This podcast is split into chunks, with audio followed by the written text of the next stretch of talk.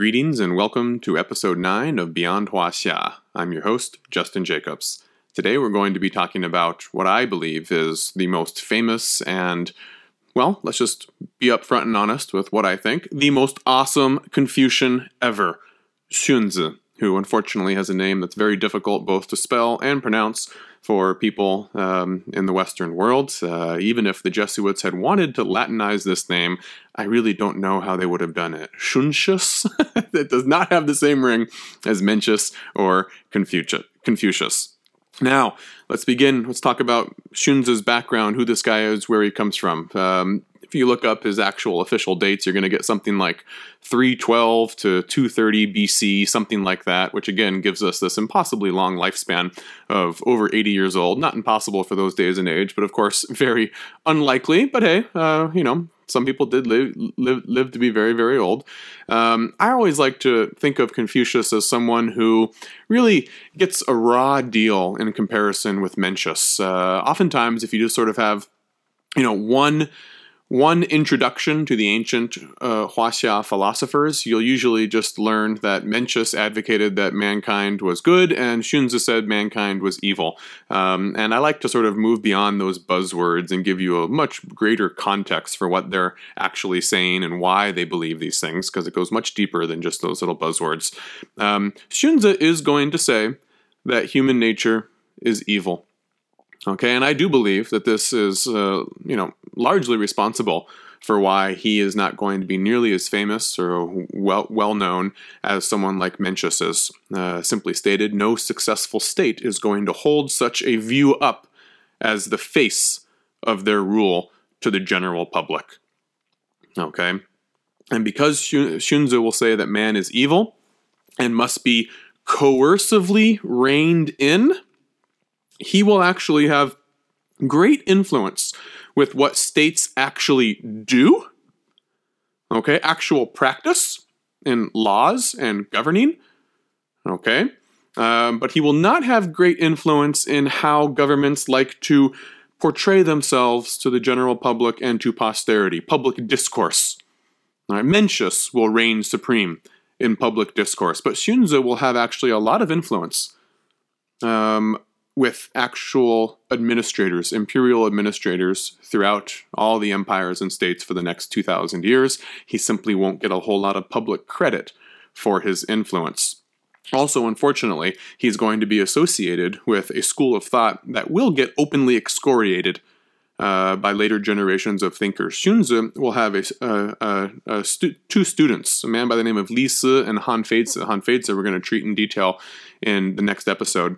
Um, and these men will take Xunzi's ideas away out of the abstract realm of Confucian ideology and apply it in practice.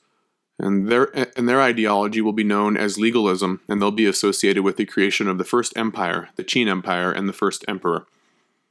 All right, and they'll seize upon this man is evil concept, apply it to a large, faceless bureaucracy, and ultimately taint Xunzi's legacy by association. But Xunzi himself is not a legalist. Uh, he was a Confucian.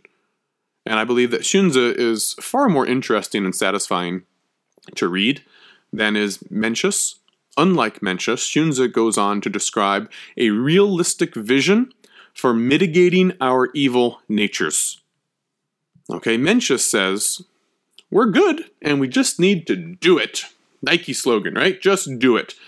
And, you know, listen to my philosophy, and I'll teach you how to just do it. It's pretty simple and straightforward, really. Okay, Xunzi is not going to say we're good and we should just do it. He'll acknowledge our shortcomings.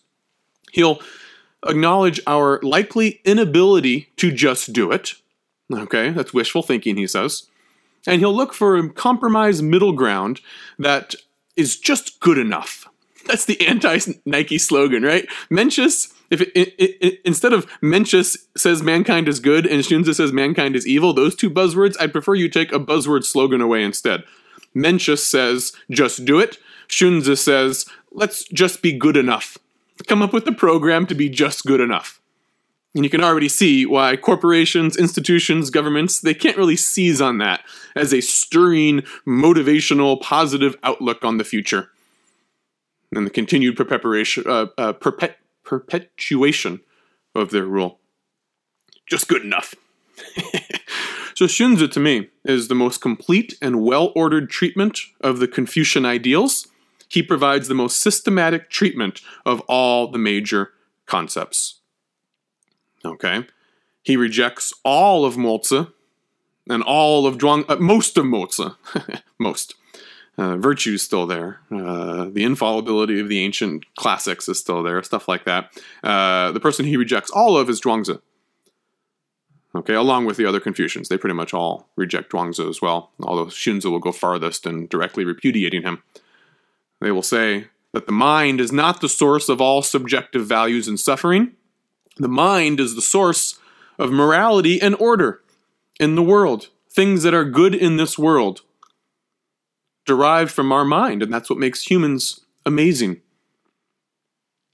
Okay? The mind is not something to be toyed with.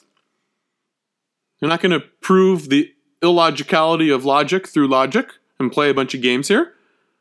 The mind is responsible for all that is good in this world, but we need to overcome our more baser natures, overcome our evilness, and bring into being a harmonious world. And here's how we're actually going to do it. It's not ju- just do it. It's much more complicated than that. Okay? Now, above all, Xunzi will put forth the conviction that study, hard, hard study, lots of sweat, and lots of work are what creates that transcendent gentleman, not any sort of magical Zen moment. Okay? Now, once created, once the gentleman perfects his inner nature and truly understands the world and how to create a harmonious society, then Xunzi does talk about him as having almost magical powers, being able to transform society just by his being so perfect and being able to order society.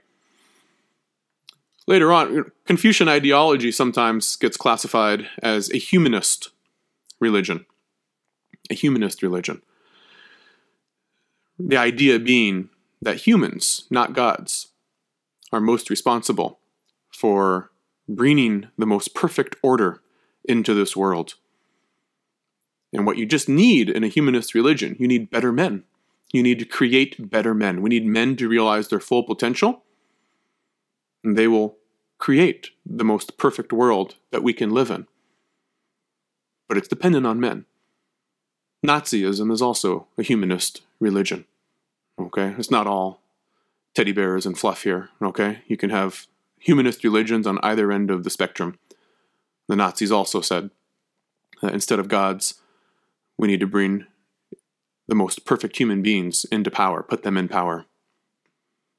Their idea of who the most perfect human being was, though, being racial, uh, meant that a lot of other people had to be targeted for extermination, and only a certain type of person could be perfected.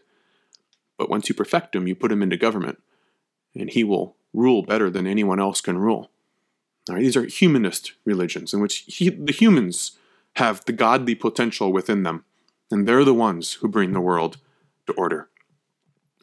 Now, at the heart of everything, at the beginning of all of Xunzi's ideas of how we're going to create the perfect world, learning is first and foremost. One of his earliest chapters is called Encouraging Learning. First line of Xunzi's text says, quote, The gentleman says, learning should never cease. And he gives us an analogy of what this learning process is. He says, learning is the process of changing something by, by the application, by the deliberate application of force. The deliberate application of force changes the underlying substance of something from something that might be useful uh, sorry, not so useful, into something that's useful. It improves the quality of what's being changed. And he says wood and steel, these are some of the examples that he gives us, can be straightened or grinded to be straight or sharp. A piece of wood might be all gnarled and bent like a tree branch to begin with. And the carpenter shaves it down, he twists it, he cuts it, he molds it into something that is useful and beneficial to humankind. All right, so you can see already the first analogy of learning is not, you know, some sort of coming, uh, you know, it's not a this benign view of learning of sitting at a book and absorbing knowledge. Learning is a coercive, at times, I wouldn't say violent, it's not violent, but it's coercive. It's not supposed to be fun. Learning is a painful process of deliberate human application of the force of our minds.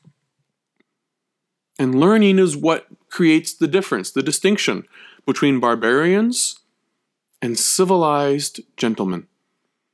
He says the only difference between a barbarian and a civilized person is the transformation they experience via education. And he has this wonderful example in which he says the babies of civilized people and the babies of the northern tribes cry the same cry at birth. What determines that one of these babies will grow up to be a barbarian and one will grow up to be a civilized person? In his view, of course. We don't have to subscribe to his logic of who's civilized and who's not. He says only education causes them to differ in their later future customs in their life and whether we could regard them as civilized or uncivilized.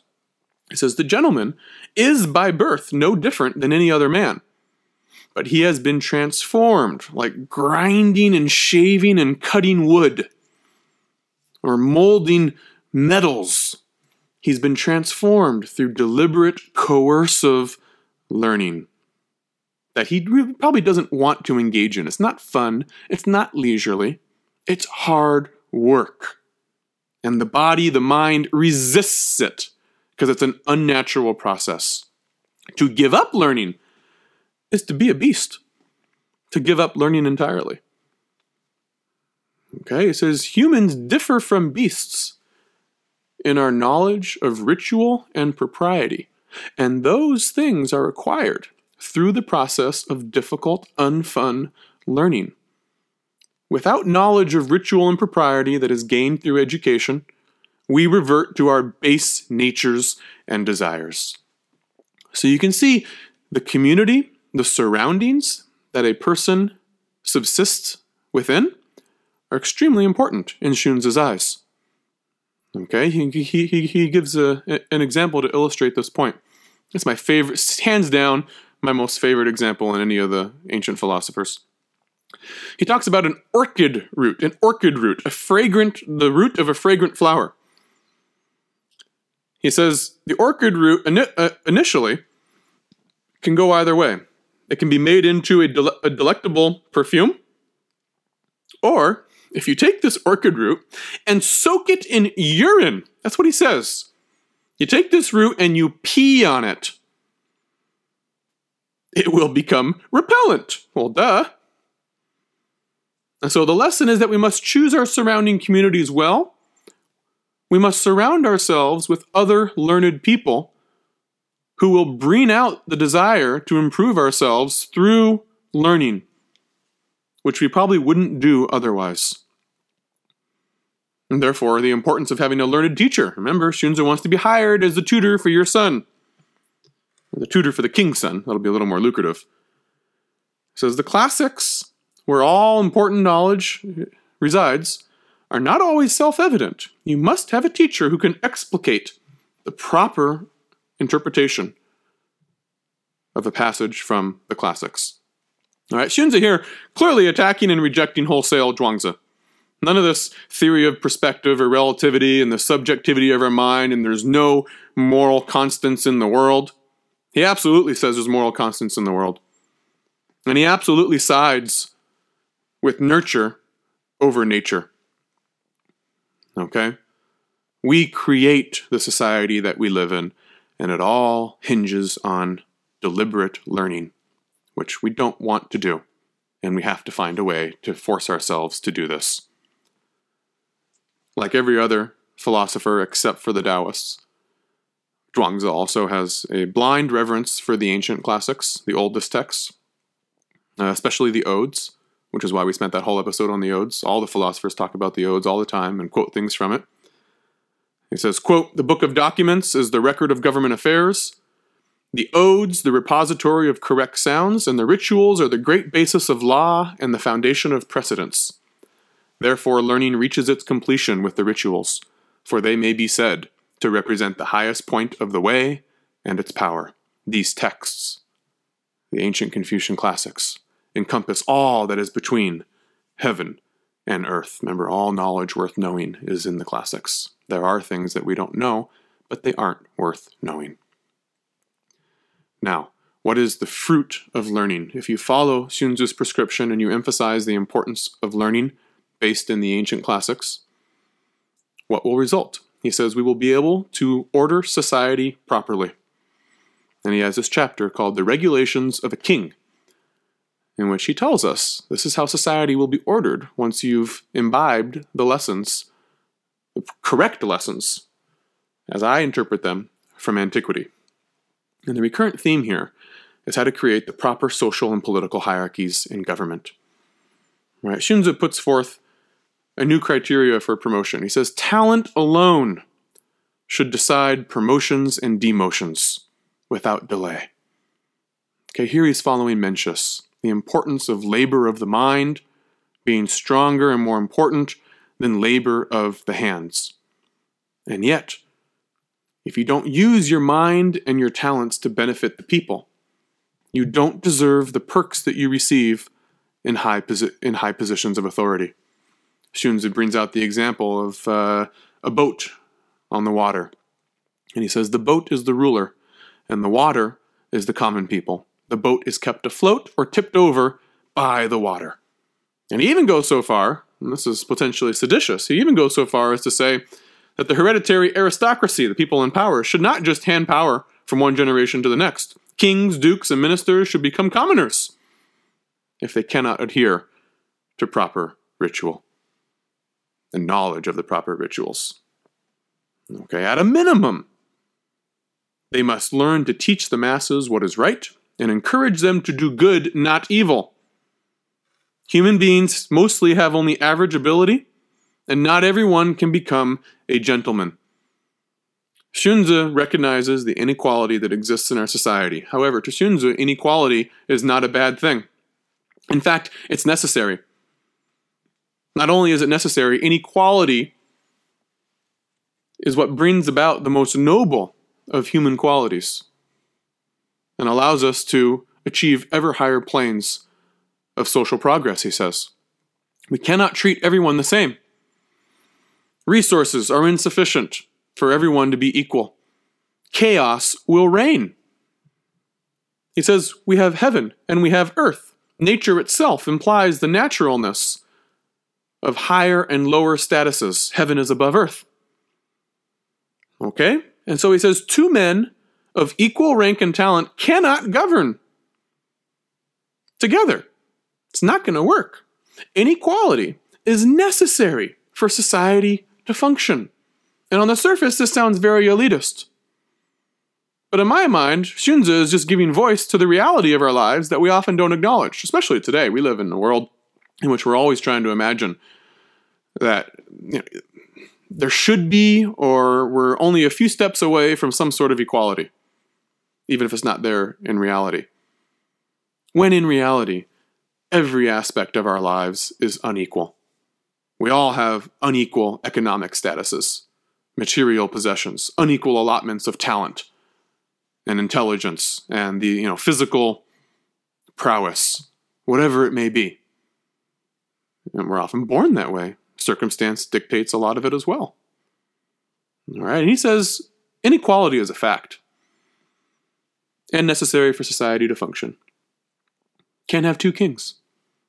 Won't work. Sometimes when I'm teaching, I often I, I try to come up come up with an example in my classroom and draw attention to something that is implicit. We all understand it, but it's unspoken because it would be unseemly to draw attention to it. But in the classroom, college classroom, inequality dominates the way the class is held. The students come in, they sit down, and they are quiet unless they are given permission to talk. We don't like to think of it that way, but it's true. I'm the professor, I walk in, and I have the right to speak, and lead the class and make every important decision about how that class period is going to be run. And if someone blurts out something in the middle of my lecture or my talk, it will be seen as inappropriate. Most people, on the unspoken assumption that there is inequality in the classroom and the status between the professor and the students, will raise their hand. And if I'm a good guy, I'll find an opportunity to raise on to, to, to call on them and they'll be able to talk. But I don't have to. And if I don't call on them, they can't talk. That's inequality. Could the classroom function if every single person in that classroom were equal and had the exact same status to speak when they wanted to and to dictate the agenda? I don't think it would function. And when you draw attention to the inherent inequality that dominates our lives, it makes you sound like an elitist. But I think Xunzi is just telling the truth that the world is unequal. And he's suggesting that if we all have true equality, it'll be pretty difficult for society to function. Now, I'm not going to take the dangerous step of going that far and saying, oh, yeah, Xunzi is right there. But I absolutely would second his point that inequality is rife in our lives. And sometimes, he says, the world just can't function unless we have unequal statuses. Okay. He quotes then the ancients, the book of documents, and he says, Equality is based upon inequality. How can that be? How can equality be based upon inequality? He says, The good people will be the people who do good, who have taught themselves to do good through learning, because we don't have that inherently within us to do good. The good will be raised up based on their talent, they'll be promoted to look after the people.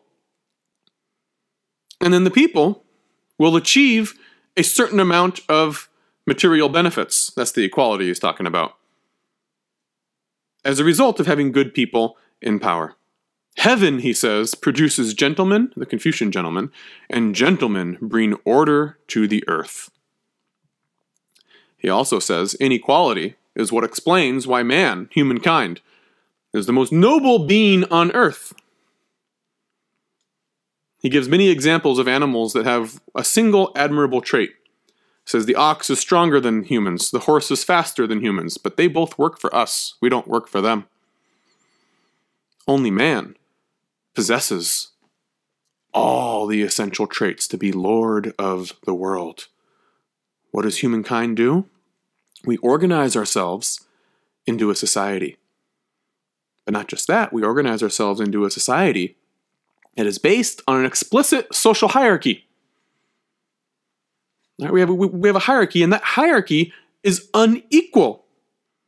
And he says every single marvelous thing that humankind has ever done is the result of inequality and adherence to the political hierarchy that exists in our society. A good ideal ruler will be able to organize all those below him to act benevolently on the basis of inequality. Everyone knows their station, everyone knows their role.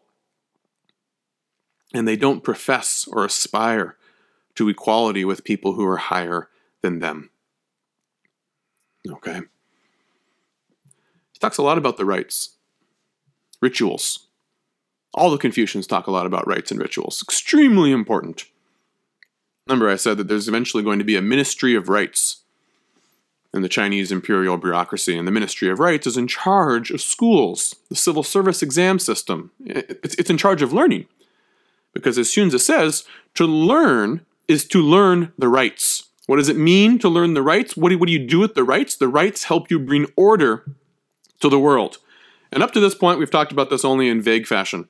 Now we're going to get a little more specific. Xunzi says the source of disorder and chaos in the world is unsatiated human desires. Humans are born with desires. We want things. We need things. We have cravings. We have yearnings. We have base desires. And he says the ancients, knowing this and its potential for chaos, created the rites in order to control and channel our very dangerous and destabilizing desires. Okay? And there's different rites for the different economic classes of society with different material implements and accessories that have to be used in those rites. The rich people have more elaborate rites with more expensive implements that are involved in those rituals. Okay? And if everyone performs the rituals that are involved in interacting with other human beings, our human desires which contain the potential for the world to be in chaos, will be governed. They'll be tamed, to put it another way. Okay, what happens if society is not governed by rites that teach us how to interact with other human beings in every conceivable situation? Well, he gets a little bit of Freud, a little bit of psychoanalysis here. 2,000 years before Freud will do it. He says, desires that are not properly handled and perturbed emotions will manifest themselves in ways both perverse and dangerous to society. Then he gives the example of one of the most famous rituals in the life cycle of human beings the funeral. You could also talk about the coming of age ceremony, marriage ceremony, whatever. He talks about funerals. Let me give you an example of what he means about how important rites and rituals are to the creation and maintenance of a stable civilization. He says, all Confucians would say, this is the difference between us and the barbarian nomadic peoples. They don't have rites, he would say and therefore they give free rein to their passions. They don't properly govern their emotions, and that's why they're so fierce and unrestrained and warlike. So, funerals. It says funerals are not just about properly ferrying the dead to the next world and making sure they get to their next destination. It's also to give closure to the living. Because the purpose of a funeral is that the mourners, the people who are sad, who have lost someone, will be forced to go through the necessary steps to safely regulate potentially combustible emotions that should not be suppressed. Okay, he says, first, as part of a funeral, here's what you have to do you have to disguise the ugliness of the corpse so as to enable proper filial devotion to it. You need to express that filial devotion to your father's corpse after he's dead. But this is difficult to do if it's a decaying corpse and all morbid and disgusting and gross, with boils all over, and discoloration and swelling and weird stuff. Then your father's body will repel you. It will inspire only revulsion and it will alienate the mourners. So disguise the ugliness of the dead body, make it look good put on the best clothes, makeup, embalm the body, make it look good. So you can still have the pretense as if they look like they looked when they were alive. Next, you must treat the dead as if he were still living. His hair should be done, the body should be washed, there should be a meal prepared on the side next to the coffin. Okay? Why do we go about all of these things, all of these rituals?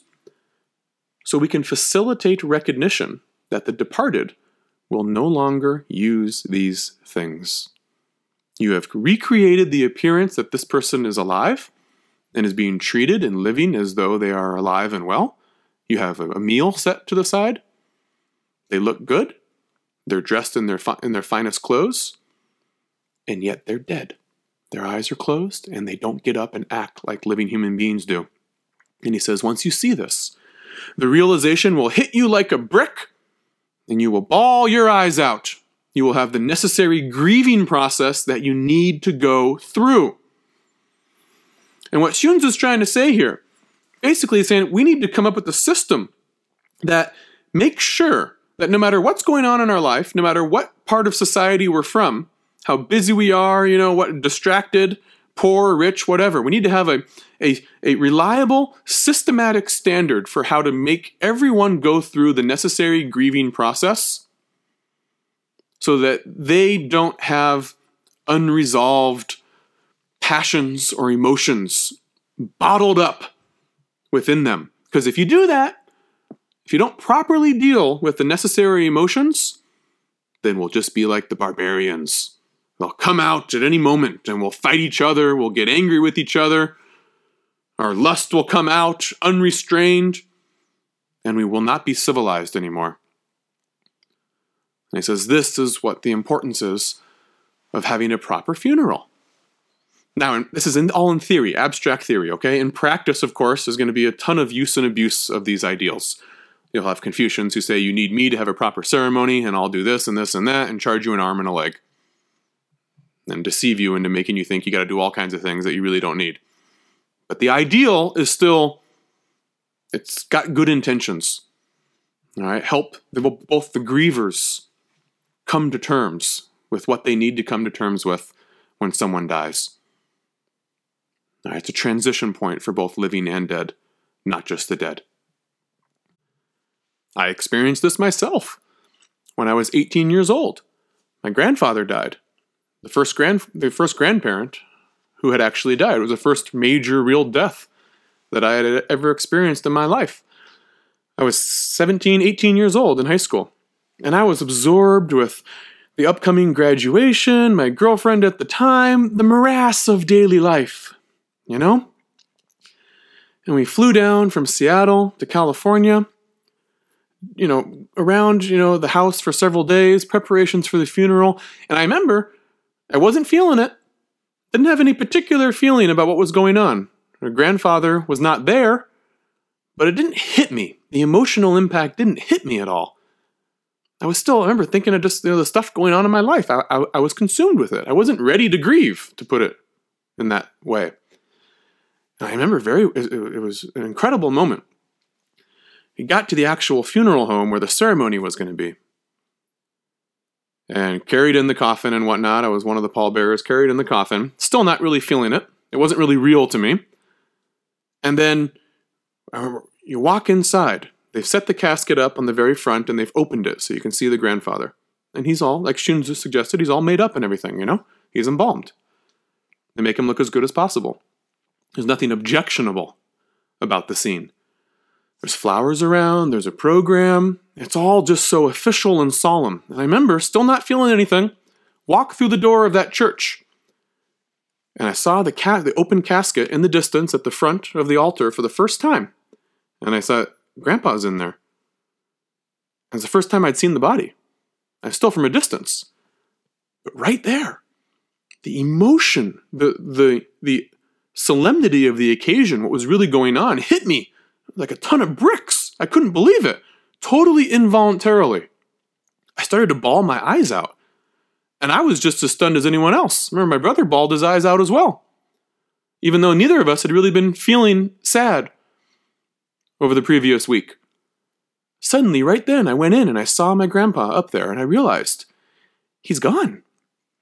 This is really it.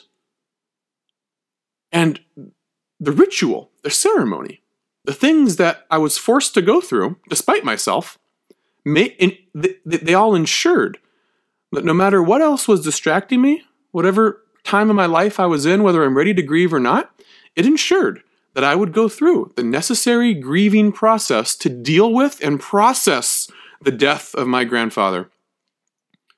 And Xunzi would say, that is an essential part of the grieving process. You must have that. And if you don't go through the proper grieving process, it will be bottled up, it'll be suppressed, and it'll come out in some bad way in your future. It will adversely affect you, and probably eventually adversely affect other people as well. And that's the importance of the ritual and in this particular case, the importance of the funeral as ritual. It forces you to go through the emotions that are potentially combustible emotions. And here's how we safely regulate them through the rites. And so he discusses the proper length of how long of how long someone should mourn the dead. How long should you mourn your mother?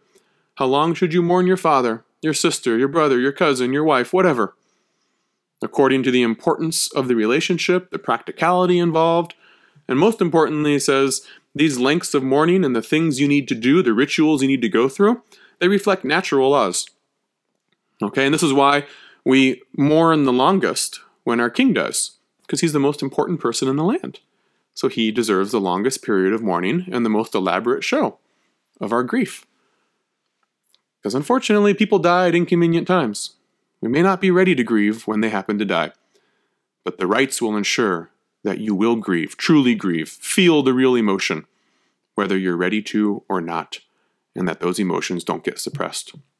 he takes this idea over into a discussion of music as well. Music was something that a lot of the Confucians talked a lot about, actually. Some comes, comes as sort of a surprise. We don't expect them to be talking about music. Music was very important to them.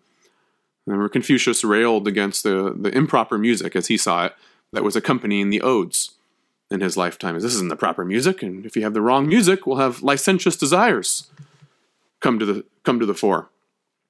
So Xunzi addresses music. He has a whole chapter on a discussion of music.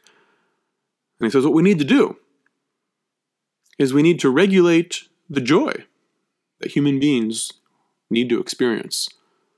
Remember, I talked about Mencius and some of the others as being deadly serious men. Confucius, uh, Xunzi acknowledges that man must have his joy, but that this joy can get out of hand. So he wants to come up with a way to safely regulate joyous emotions. Just like we need to feel grief and sorrow and sadness when dad or grandpa dies, or mom or grandma, whoever, it's very important you feel that true grief, whether you're ready to feel it or not. On the opposite end of the spectrum, we also must have our joy. But it needs to be channeled in the proper way so as to contribute to the harmony of society at large. He says, quote, Man must have his joy, and joy must have its expression. But if that expression is not guided by the principles of the way, then it will inevitably become disordered. The former kings hated such disorder, and therefore they created the musical forms of the odes and hymns in order to guide it. In this way, they made certain that the voice would fully express the feelings of joy without becoming wild and abandoned. It's a perfect example of the role that music should play. Funerals and their rites teach you how to deal with grief and sorrow and sadness. Proper music will teach you how to deal with joy and happiness without going into improper areas that will destabilize society or your relationships with other human beings. Proper music, the performance of music, and the words and the poetry and the song and the lyrics that go with it, allows for the virtual reenactment and vicarious experience of pretty much all the emotions of life. You can reenact in vicarious form for your listeners. War, all right, a story, a, a poem sung to music about a mythical war, friendship, love, sorrow, in a safe environment, and help you regulate the excesses that can often come with unrestrained emotion or passions. This leads Xunzi to conclude that music is the most effective means to govern men, he says. It regulates our emotions so they can participate in society. Finally, Xunzi saves for the end his most splashy statement, also the one that will hurt his legacy the most. The chapter is called, aptly, Man's Nature is Evil, the chapter that stains Xunzi's legacy forever and prevents him from being a candidate for canonization by any state or dynasty or empire because no one's going to say, you guys are evil and we're going to change you even if we have to whip you into shape. We're going to make you better. No, no, no, no, no. They go with Mencius. You guys are good. You're just a little lazy. we'll teach you how to realize your goodness. Okay? I don't like to think of Xunzi as a pessimist. I think of him as an optimistic realist. Whereas Mencius, to me, is totally impractical. An impractical idealist. So Xunzi says that man is born evil with a fondness for profit. There it is. That's the statement. Man is born evil with a fondness for profit. Left unchecked, this will lead to wrangling and strife.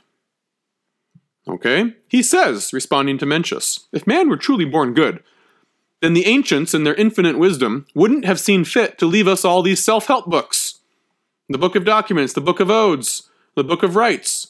If man was born good, why do we have all these things written by the ancients that basically teach us how to become better and how to regulate our emotions? So clearly, man can't be good, or else we wouldn't need all these self help books, i.e., the Confucian classics. He says good is the result of conscious activity following a deliberate and coercive transformation by a teacher who is properly versed in the rites and in music. And he again repeats the analogy of beating metal and wood into useful shapes.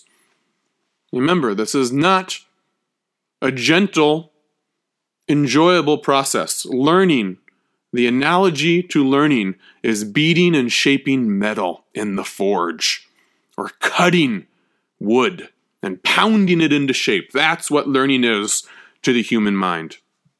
Says the classics, the ancient books, which I interpret for you, on the rites, the rituals that they contain, the music that they refer to.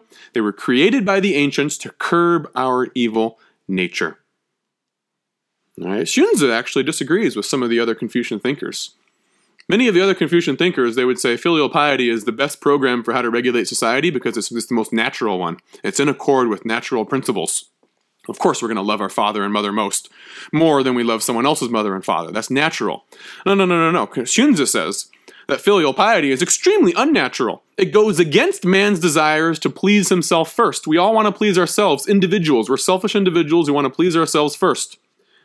He says we have to learn filial piety. Why do you constantly see parents scolding their kids, being disappointed in the way their kids turned out?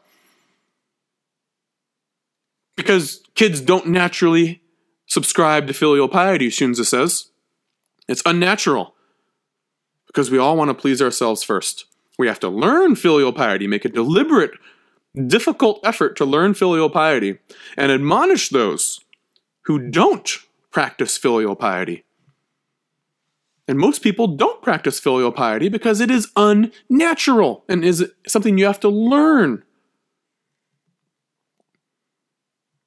Now, this belief in, in man's evil nature contributes to Xunzi's overwhelming pragmatism. Everyone, he says, is capable of change, but not everyone will change. And so it is up to the superhuman gentleman, versed in the classics, to learn how to teach everyone else to learn and to order society and make sure the benevolent inequality continues to exist and is not interrupted. Xunzi wants a world that is good enough. He knows the golden age won't return. Mencius seems to think that we can recreate the golden age. Xunzi isn't that optimistic.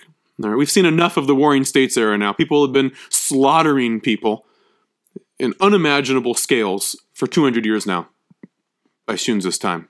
All right, and there seems to be no end in sight. There's no naive belief here that the golden age is ever coming back. We, we have fallen. We are in a fallen state but he still thinks that we can create a world that's good enough. Unfortunately, good enough is not as stirring a slogan as just do it and man is good. So Xunzi, sort of finish with our takeaway point here, Xunzi provides the most systematic and the most fleshed out Confucian ideology. All right, all, Confucius, Mencius, they talk about rites, they talk about learning, but Xunzi is really, they, they, they talk about music, but Xunzi is really the one who has a whole chapter devoted to these things and picks them apart in detail through logic, of course. And he doesn't just rely on these emotional, these emotional anecdotes that Mencius does. He's really systematic. Okay, you can sit down with Mencius and really pick it apart and you know get a lot out of it for hours upon hours. But Xunzi also was a largely a failed Shi who did not get the ear of a king. He was never hired as an influential advisor to a king. He had students. He had influential students who did get the ear of a king. So next time we're going to we're going to talk about the influence of one of Xunzi's students. Xunzi himself is just as much a professional failure as the other Shirs. But his legacy will be propagated and inserted into actual government policy through one of his students, Han Feizi, and the legalists, the last school of thought that we need to become familiar with before we're going to finally move on to other topics. Han Feizi will translate Xunzi's abstract ideas into concrete government policy and was forever condemned by the Confucians as a result and brought down Xunzi with him. Please join me next time for Han Feizi and the First Emperor.